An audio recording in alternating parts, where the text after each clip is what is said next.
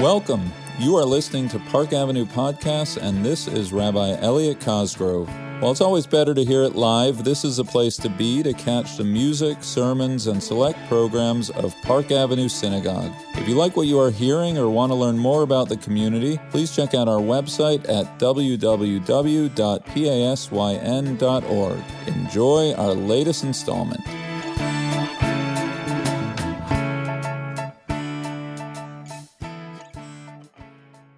Shabbat Shalom.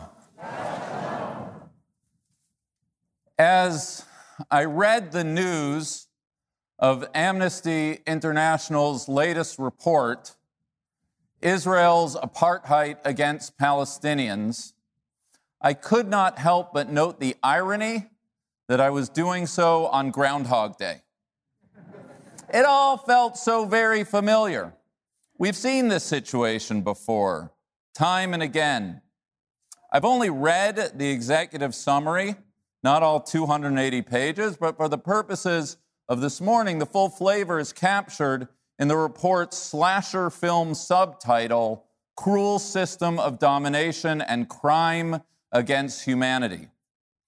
This report, the UN 75 resolution, not Zionism is racism, the Goldstone report, the Durban Conference, a Human Rights Watch report following last May's Gaza conflict, yet another lopsided indictment of Israel. In the Cosgrove household, the best response came from my wife when I asked her if she was shocked by the report and its sensationalist and one sided claims against Israel. She turned to me quizzically and asked, Elliot, are you really surprised? What exactly did you think Amnesty was going to say? I conceded to her then, as always, that she was right. This latest amnesty report, just another instance in a decades long drumbeat of anti Israel sentiment emanating from the halls of the UN and other international human rights NGOs. Over the last few days, I've thought long and hard about whether to speak to you about the report.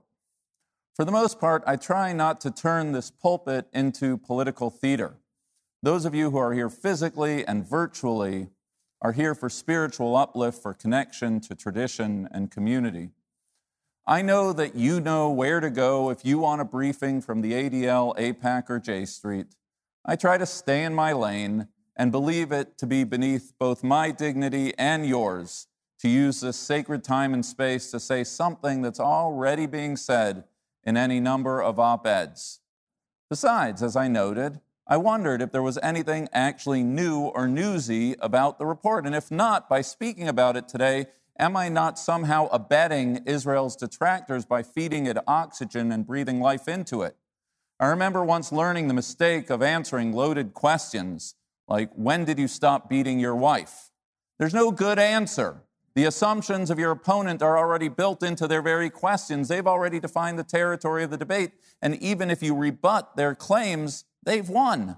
Cosgrove, leave it alone. Don't engage. Stick to the Torah reading. Do you really want people to Google the words Cosgrove, Israel, and apartheid and have your name come up? And yet, having given voice to my concerns, I want to turn to the subject matter at hand. I do so because for me, Israel is part and parcel to my Jewish identity. It's central to my vision of the rabbinate. And as long as I'm the rabbi of Park Avenue, it will remain central to the mission of this synagogue. I want you, your children, your grandchildren, to keep kosher, to observe Shabbat, to create Jewish families, to do all sorts of things, including to live proudly as Zionists. None of us chose to live in this miraculous era of a sovereign Jewish state where after thousands of years of exiles, Jews have the right to national self determination. But we do, which for me means that to be Jewish today means to be actively engaged with Israel, regardless of whether the claims of amnesty are actually new. To fail to address those claims strikes me as an abdication of my role as a Jewish educator. In the most personal terms, I'm not just a rabbi, but I'm the father of four children. some on campus, some imminently so. For my children, for your children, as an institution of Jewish education, we must provide the tools to contend with the claims of the amnesty report and the like. As a prophet Isaiah spoke, for Zion's sake, I dare not keep silent. By my reading, the substance of the report is guilty of both sins of commission and omission. Its lack of acknowledgement of the Jewish people's historic claim to the land betrays a bias that colors every other claim it makes. After all, if the Jews have no right to the land, then Israel is a national project conceived in sin, its very creation, an act of dispossession. The tell sign of the report is its repeated reference to Israel's misdeeds since its creation in 1948. This isn't a report limiting itself to a post 67 dispute over the West Bank and Gaza. This is an attack on Israel's very right to exist. There's no mention, none, of Arab rejectionism, of Hamas, of Hezbollah, of Iran, of Palestinian terrorism of any kind, of Israel's right to defend its citizenry, which last time I checked is the first duty of any nation. To describe Israel as an apartheid state is both deeply inflammatory and inaccurate.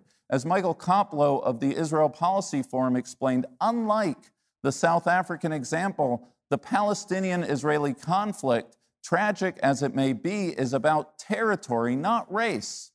Two sides fighting to establish their own national identities on the same plot of land.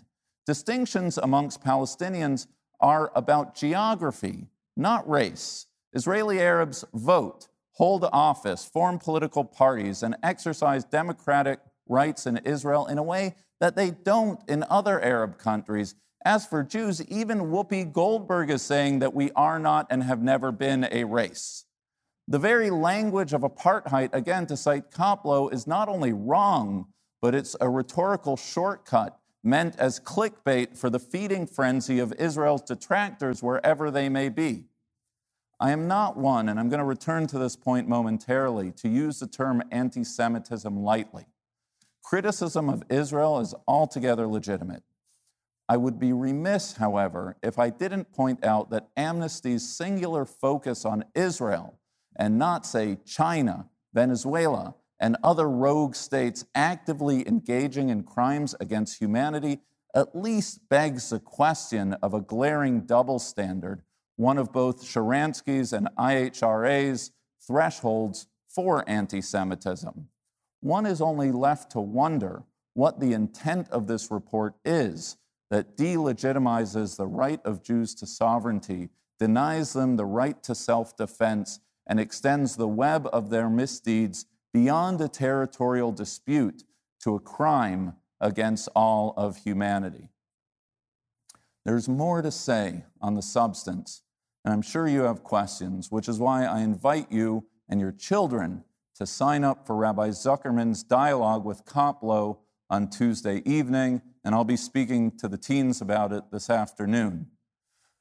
But what pains me is not just any single claim, but rather just how deeply unproductive the report is. In the days since the report, the two sides of world opinion have gone to the mattresses with op eds, email blasts, fundraising pitches, and emergency conference calls. For Israel's opponents, the report serves as a respectable hook upon which to hang their beliefs, and if more nefarious, to provide genteel cover to their anti Jewish hatreds. For Israel's defenders, this report has shifted everyone into a defensive posture and thus excuse any of Israel's actual misdeeds. I have all sorts of criticisms of Israel. Its systematic and ongoing restrictions of Palestinian rights, its repeated actions impeding Palestinian sovereignty, most recently, the illegal outpost on Eviatar, Israel's inability to house liberal expressions of Jewish life, most recently, the collapse of the Kotel deal. But today, I'm not giving full voice to any of those criticisms. because, well, when a family member is attacked from the outside, that's not what one does. The consequences of the amnesty report is that it's hardened everyone's positions to step back from peace, letting the Palestinians and Israelis off the hook for their roles in the conflict and their role in resolving it. Whatever Amnesty's intent may have been, I believe this report will make it harder, not easier, to resolve the very conflict that every caring person wants so desperately resolved. You know, this week I had occasion to read Erica Brown's latest leadership piece in Sapir, great journal. I hope it's not long before we welcome her back into the community. Brown writes about what she calls the importance of long haul heroes, people who are able to lean in even when it is hard and defeating, even when there's no end in sight, even when the goal may be within, not be within his or her lifetime. It's not that we don't have leaders, Brown writes, we do, but they tend to be short sighted, pugilistic, aimed at the quick win, targeting the symptom, not the underlying cause. Moses was a long haul hero, as evidenced by today's Torah reading, and the next one, and the next one, and the one after that. The building of the Mishkan, the tabernacle, was going to be a long and arduous process but it was introduced by way of a guiding North Star make for me a sanctuary capable of housing God's presence. All the details, all the materials, all the instructions in the midst of the desert, not to mention the setback of the golden calf, a sanctuary capable of housing God's presence, which is what eventually, under Moses' leadership, the Israelites would do, formulating a shared vision, constructing a path to get there, sticking to it no matter what, that's what sustained Israel, sustained our people, and frankly, all peoples throughout the generations. Brown's article is not about the Middle East, but it did get me thinking. I began to wonder what if I was the head of Amnesty? What sort of report would I want to have seen produced? What would that long haul vision look like? A vision that brought the two sides closer, not further apart. A vision where positions were softened, not hardened. Well, to begin with, it would be a report that began by stating the right of both Israelis and Palestinians to a homeland and national self determination. It would then call on the leadership of both countries to speak to their citizenry, to speak to the world, and most of all, to educate their children in a manner that predisposed everyone towards achieving that outcome, a shared aspirational language of peace for all. It would be a report that condemned violence of all kinds and insisted on the vigilant protection of human rights and the right of countries to defend themselves. It would be a report that roundly condemned any action that precluded Israeli Palestinian coexistence. It would be a report that allowed for people in the Middle East and beyond to freely express their opinions on how to work towards said vision without being labeled a colonialist, a collaborator, a self hating Zionist, or an anti Semite. A conversation and process that saw dissent and difference as a sign of strength, not as betrayal. That for a Jew to voice criticism against Israeli leadership makes one no less a Zionist than criticism of America makes one any less patriotic, and likewise amongst Palestinians. It would be a report that avoids facile comparisons and inflammatory language. It would be a report that makes clear that, that while there have been missteps along the way on all sides, the future has yet to be written, and in order to move forward, we need to learn to let go of the past. It would be a report that shared the quiet truth that peace will only be achieved if everybody is prepared to let go of something that nobody in this world gets everything they want, and that compromise is an essential ingredient to building shared society.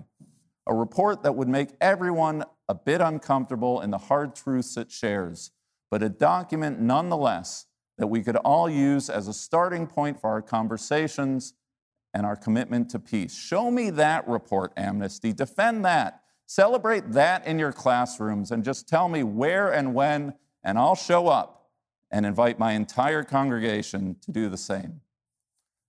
As with all long haul visions, the emergent blueprint is a reflection not of any one mind, Amnesty's mind, yours, or any single individual.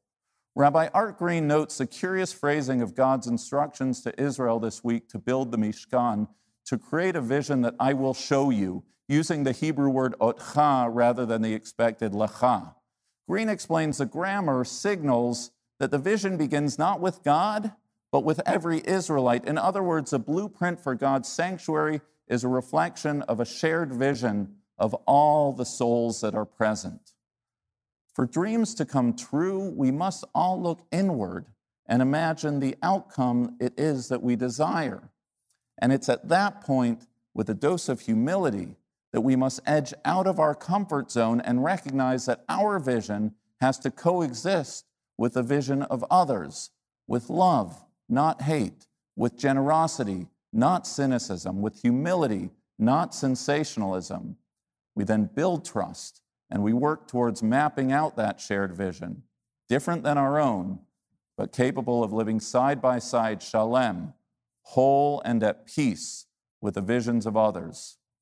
We may not see its fulfillment in our lifetimes, but we will be comforted in the knowledge that our own actions, modest though they may be, have brought us one step closer to creating a world worthy of God's presence. Shabbat Shalom.